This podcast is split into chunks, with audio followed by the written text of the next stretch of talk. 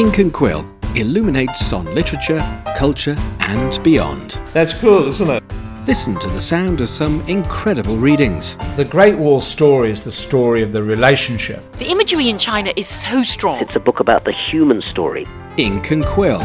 Something provoking, You have to think like a queen. something thoughtful, History's fantasy, really. something fun. see some naughty people trying to steal panda cubs. All here on Ink and Quill.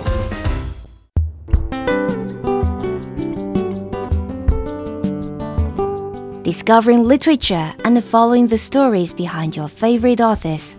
This is and Quill. I'm your host, Yang Yong. For book lovers in China, the annual Australian Writers' Week is one of the most anticipated events of the year.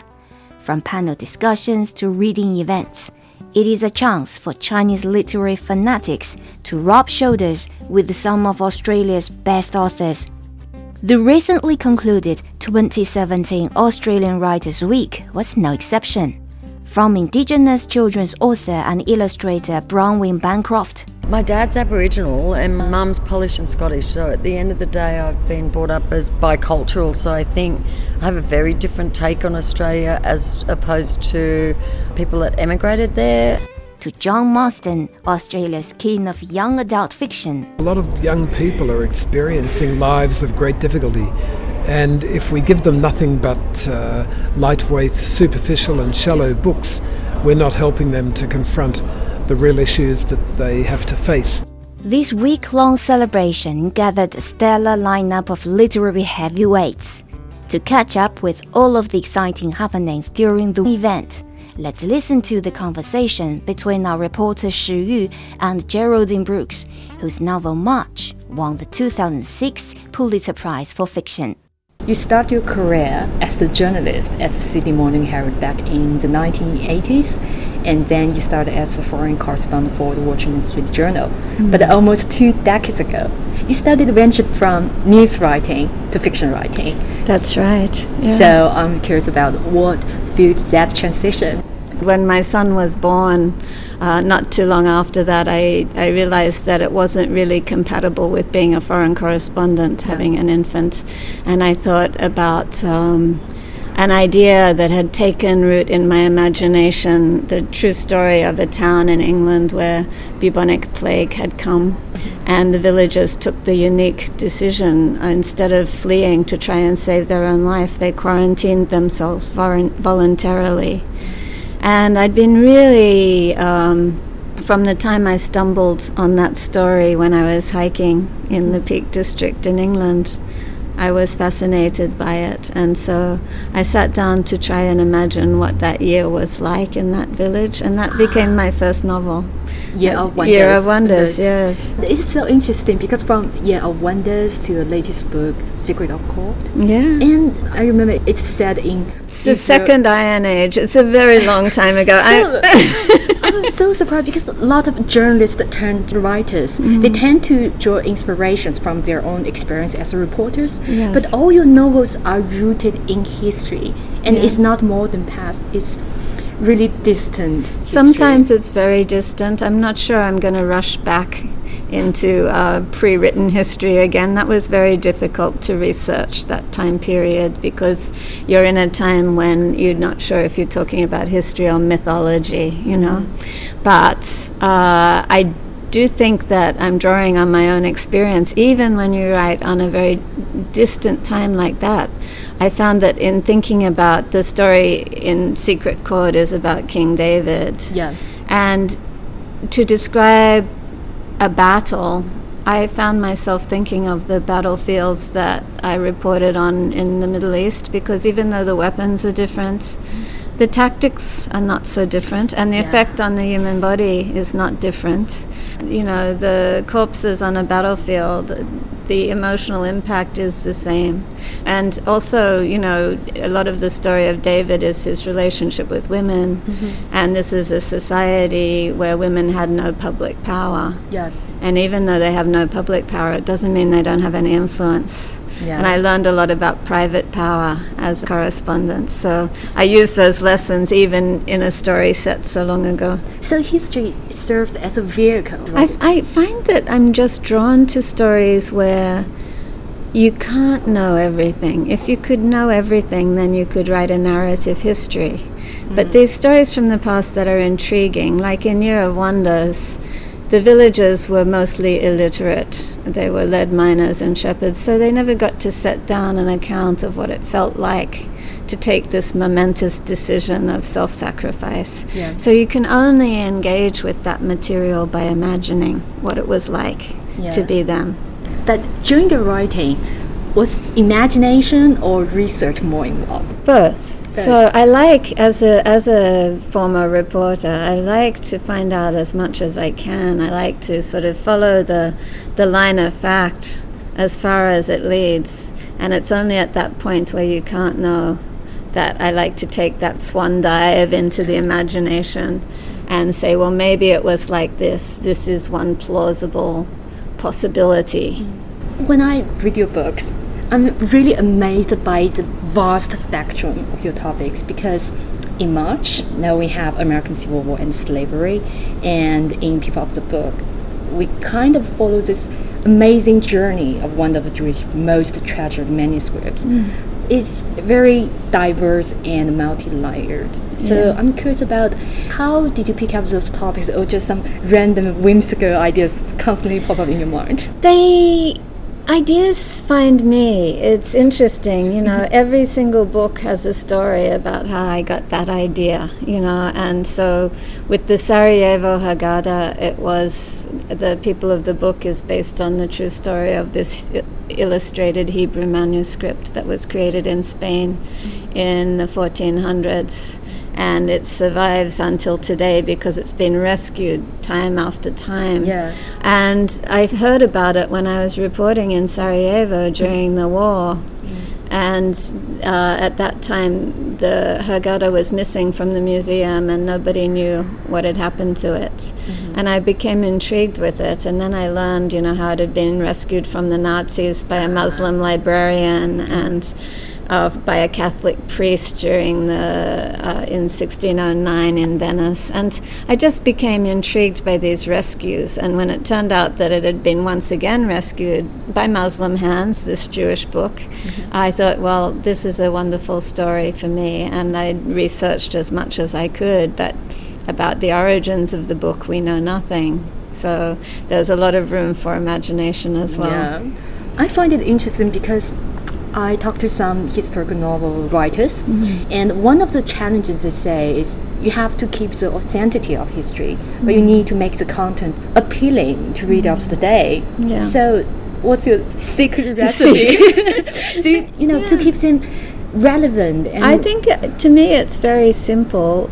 Uh, it's that you have to ask yourself the question are human beings more the same or more different over time?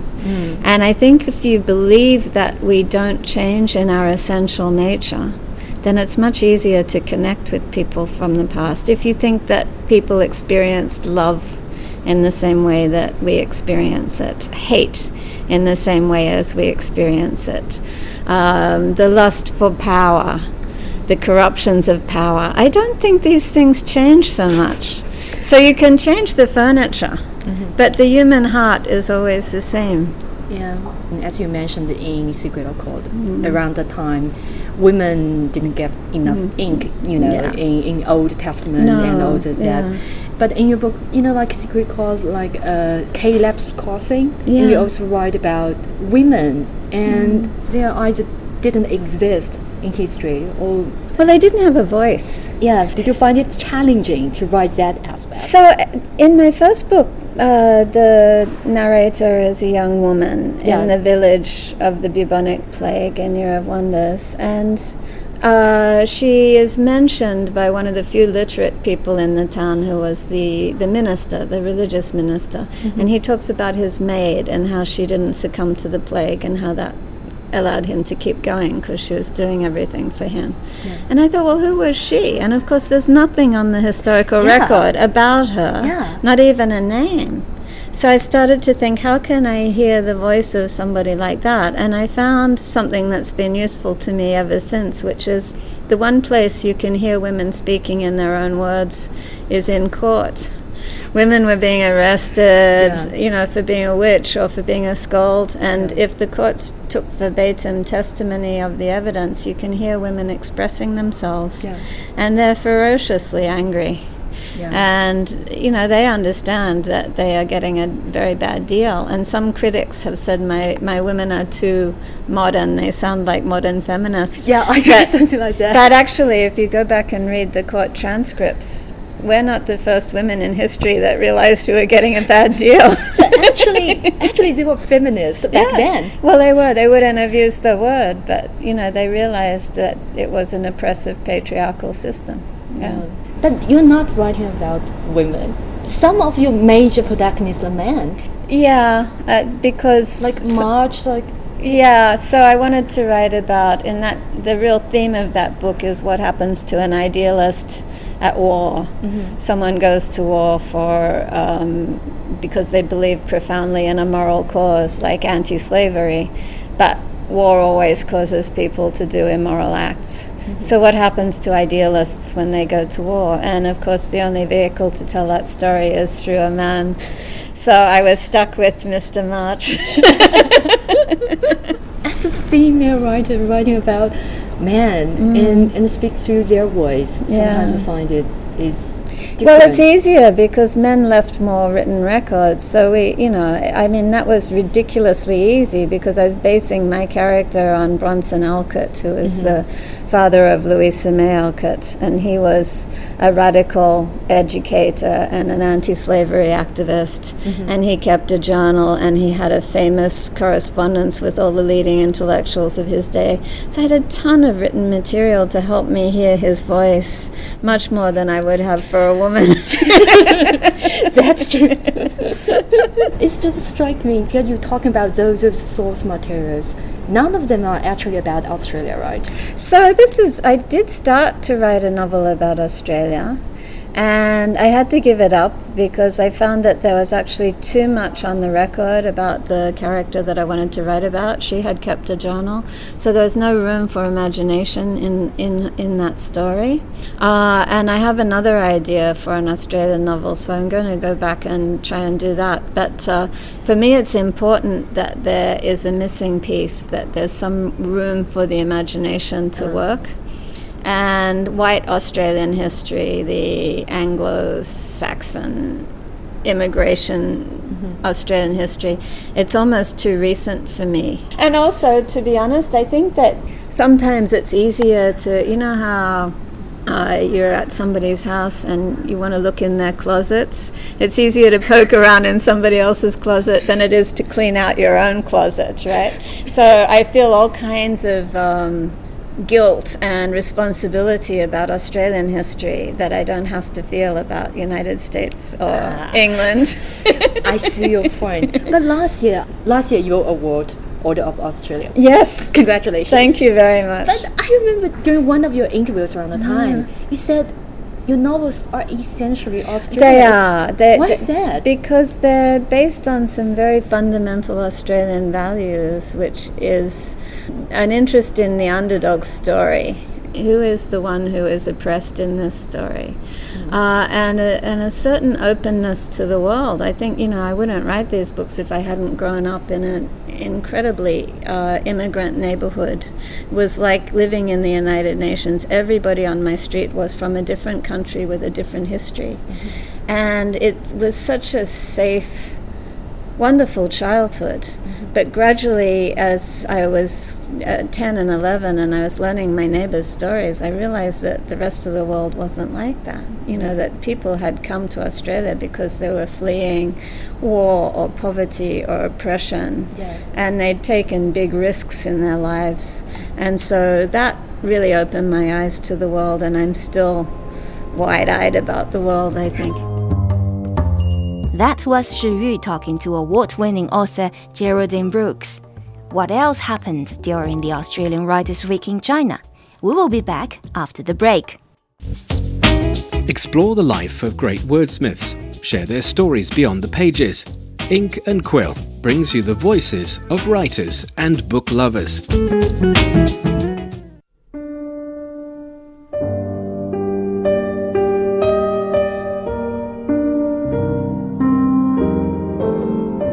Are listening to Ink and Quill. I'm your host, Yang Yong. In 1993, Steven Spielberg's film Schindler's List hit movie theaters. Once released, this historical drama became a global sensation. Capturing the soul disturbing terror of the Holocaust while demonstrating the power of the human spirit, this emotionally intense movie won seven Oscars. But just like many great motion pictures of our time, this cinematic masterpiece is actually based on a book.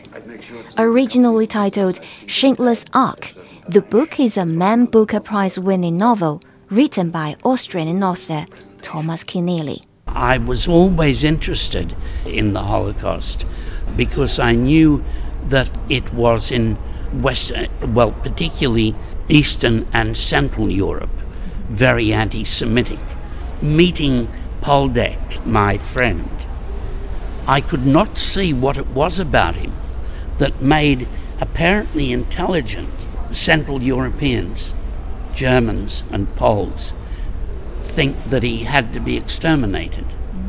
And even the Poles were exterminated because they were considered Slavs and a lower form of life, you know. Now, such an endeavor to kill all these people by technological means just seemed ridiculous. But I had to work out why it happened and how would I, if I'd been conditioned to believe that, how would I have re- reacted?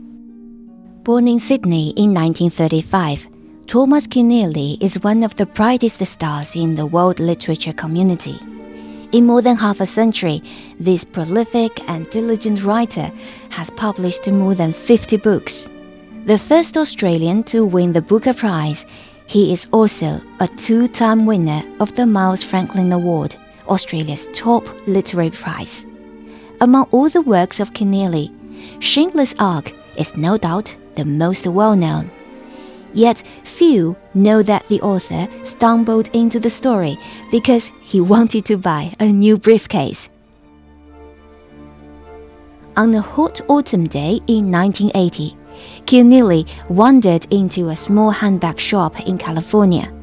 There, the then 45 year old bumped into the shop owner Leopold Page, a Holocaust survivor whose close friends knew him as Poldek. Eager to make a film about the man who saved his life, this Polish American shared with Keneally the story of Oskar Schindler and convinced him to put pen to paper.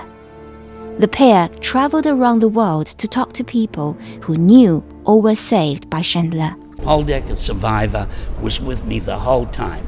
He's a pain in the neck, but he was both a wonderful human and essential. He knew it was the ultimate story of humanity, as he used to say, humanity man to man. And he was my entree to all these people who gave me interviews and documents. And without him, I wouldn't have been able to do it. Because I was a Gentile, I was non Jewish, I came from Sydney, Australia. Therefore, I began to feel I was Jewish from mixing with these people.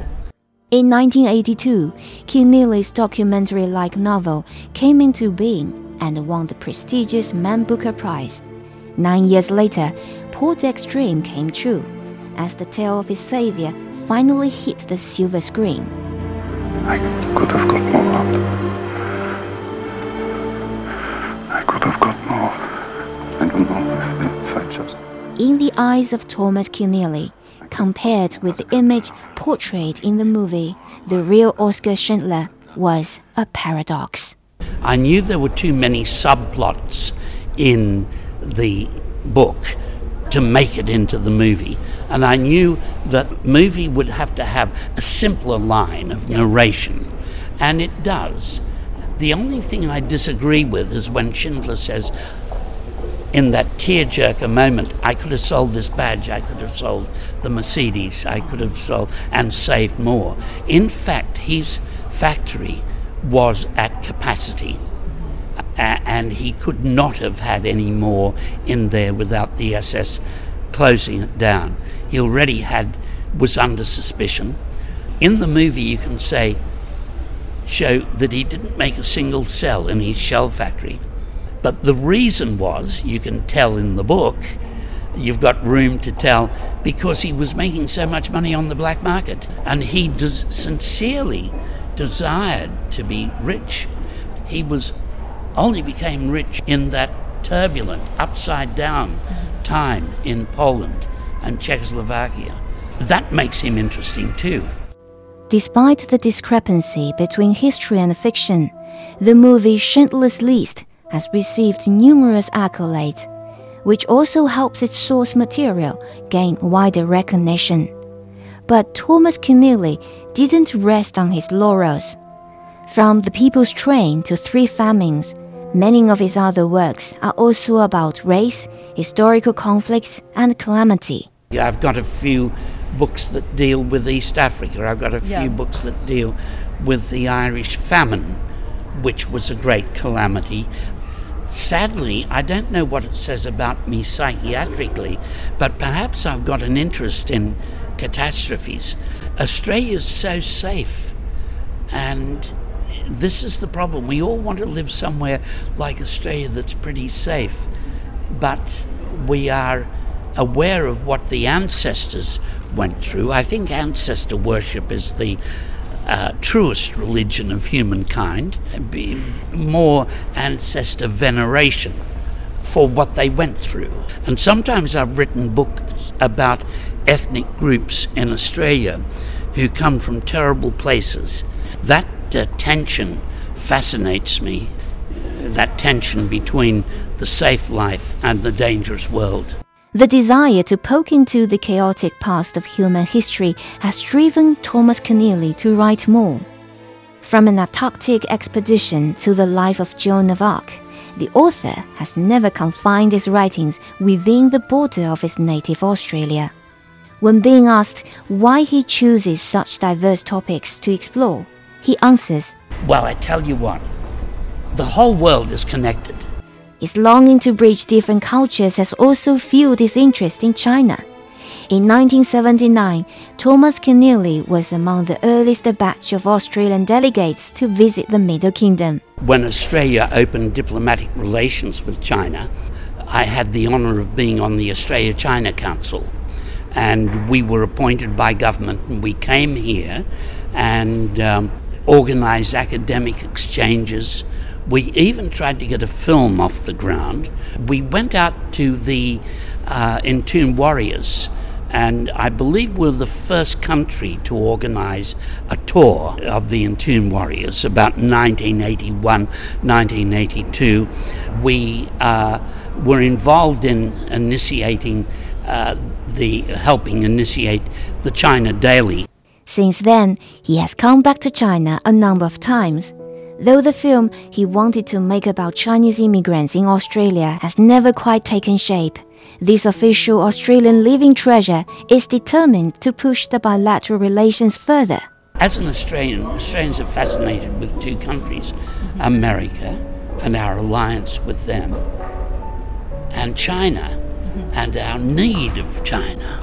And, you know, I hope the need morphs into an understanding, and uh, I think it's on the way.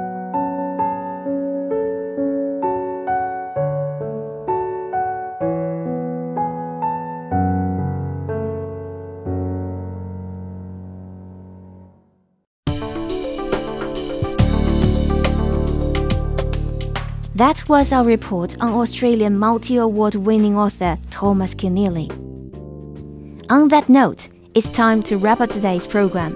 Don't forget that there are always more interesting happenings in the literary world, and we will keep you posted. To learn more about us, you can follow our Facebook account, China Plus, or download our podcast by searching the keyword ink and quill on iTunes. Thank you for tuning in. I'm your host, Yang Yong. See you next week.